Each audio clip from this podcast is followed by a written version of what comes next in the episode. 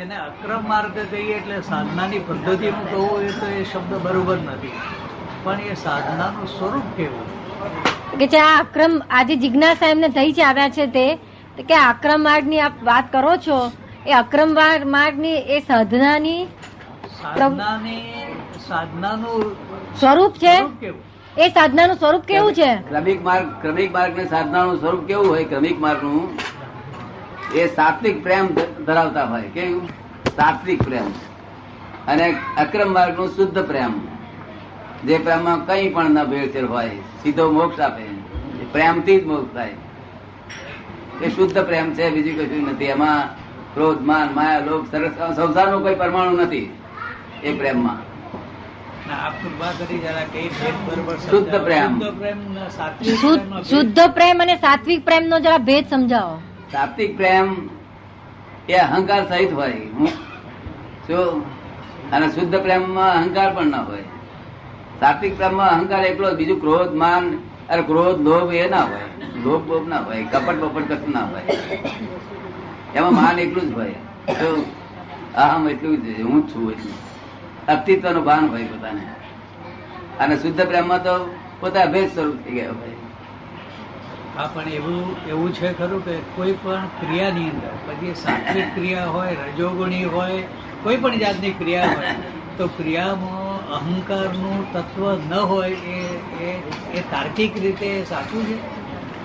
કોઈ પણ હોય સાત્વિક હોય કે રજસ હોય કે તમો હોય કોઈ પણ ક્રિયા થતી હોય તો એ ક્રિયામાં અહંકારનું તત્વ ના હોય એવું તાત્વિક રીતે બની શકે ખરું? ના બની શકે. અરે.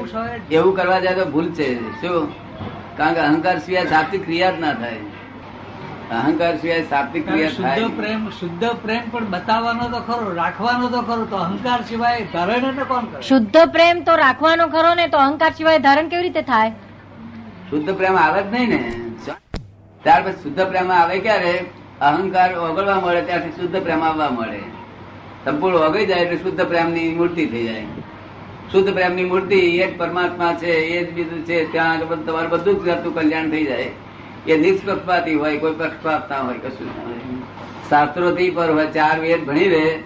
તાર વેદ ઇટસેલ્ફ બોલે this is not that this is not that this is not that તો જ્ઞાની પુરુષ કે છે ધીસ ઇઝ ડેડ બસ, શુદ્ધ પ્રેમ વાળા તરત જ આપી દે. આત્મા તો નેતિ નેતિનું સ્વરૂપે એટલે નેતિ નું સ્વરૂપ એ છે? નીતિ નું સ્વરૂપ એ કે છે ધીસ ઇઝ નોટ ડેડ કે છે આમાં આ બધું વિવરણ કર્યું. એમાં આત્મા જડ્યો નહીં. એટલે વેદાંતની રીતે કદાચ એવું કહેવાય પરિભાષા વખત છે? નેતિ નેતિનું સ્વરૂપ સત્સંગ. એટલે વેદાંતની પરિભાષામાં એમ કહેવાય કે નેતિ નેતિનું સ્વરૂપ તત્સત. હા એટલે તત્સત એમ કહેવા માંગે છે. પણ તે ધીસ ઇઝ નોટ ડેડ કે સામેથી આ વિવરણ કરવા મળ્યું કે આ છે આ છે, આ નોય આ નોય આ નોય આ નોય આ નોય હજુ પણ અમને આ છે એવું નથી થયું કે છે. એટલે નેતિ પછી થયું. શું this is not that this is not that એ તો વેદાંત નો ઉપરી હોય તે જ આ આત્મા જાણે. આત્મા જાણનારો કોક વખત દુનિયામાં કોક વખત એકાદ હોય અને તે અજોડ હોય. શું કહ્યું? એને જોડી ના હોય. ના એ તો આપે આપના પુસ્તકમાં કહ્યું કે દસ લાખ વર્ષે એક વખત આવો અક્રમ માર્ગ આવે છે. આપે કહ્યું ને દસ લાખ વર્ષે અક્રમ માર્ગ એક વખત આવે? હા અક્રમ માર્ગ તો એક અપવાદ માર્ગ છે કોક જ વખત ઊભો થાય છે. આ હોતો નથી. ખરી રીતે તો ક્રમિક માર્ગ જ છે હોય છે. ધોરી માર્ગ તો ક્રમિક માર્ગ જ છે. આ તો કોક વખત ઊભો થઈ જાય છે તેમાં નિમિત્ત બની જાય. સારું હું નિમિત્ત બની ગયો. તો એટલે ઘણા લોકોનું કઈ કલ્યાણ થવાનું છે. દુનિયામાં કઈ ફેરફાર થવાનો છે. કારણ કે ક્રમિક અક્રમ માર્ગના જ્ઞાનીનું અહંકાર શૂન્ય શૂન્ય ઉપર હોય. શું કહ્યું? અહંકાર શૂન્ય ઉપર હોય, બુદ્ધિ બુદ્ધિ શૂન્ય ઉપર હોય, અબુધ કહેવાય અમે અબુધ. આ જગતમાં એક પણ માણસ અબુધ ના હોય, બધા બુદ્ધિશાળી. શું કહ્યું?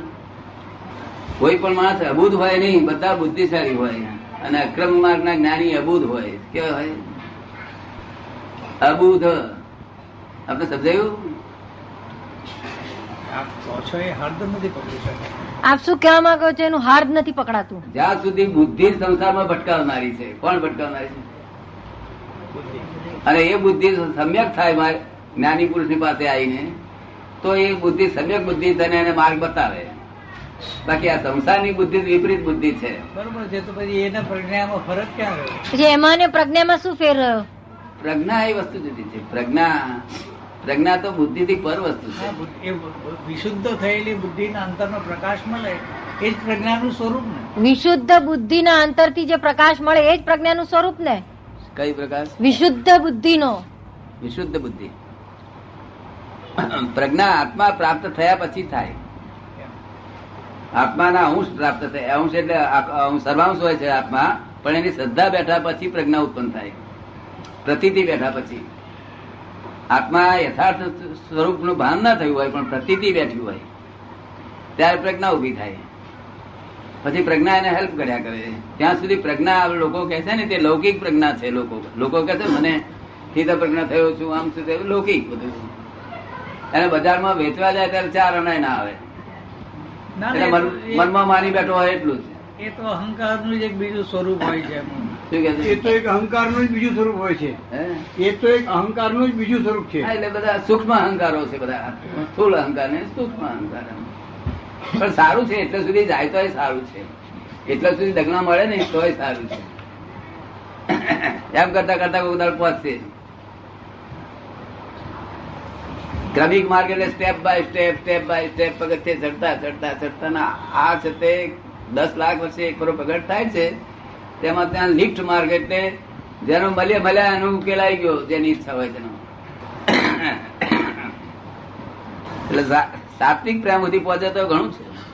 સાત્વિક પ્રેમમાં સ્વાર્થ ના હોય જુદાઈ ના હોય શું? અહંકાર એકલો જ હોય પોતાનો. એટલે આચાર શુદ્ધિ વિચાર શુદ્ધિ દેહ શુદ્ધિ બધું સાથે શુદ્ધિ. અને અહીં આ શુદ્ધ પ્રેમમાં, બિલકુલ શુદ્ધ પ્રેમમાં અહંકાર પણ ના હોય. એમ બધું વિલય થઈ ગયું પોતે દેહના માલિક પણ ના હોય વાણીના માલિક ના હોય, કોઈ માલિક માલકી પણ ના હોય. બુદ્ધિ તો હોય જ નહીં અભૂત કહેવાય. જગતમાં કોઈને પણ અભૂત હોય જ નહીં ને કોઈ જગ્યાએ. બધા બુદ્ધિશાળીઓ. તો અને બુદ્ધિ બહુ વધે શું થાય? વિપરીતતા થાય. વિપરીત બુદ્ધિ બહુ વધે ને, તાર લોકો કે છે બુદ્ધુ થઈ ગયો છે શું આ બુદ્ધુ આવ્યો. શું? એવું દશા થાય બધી?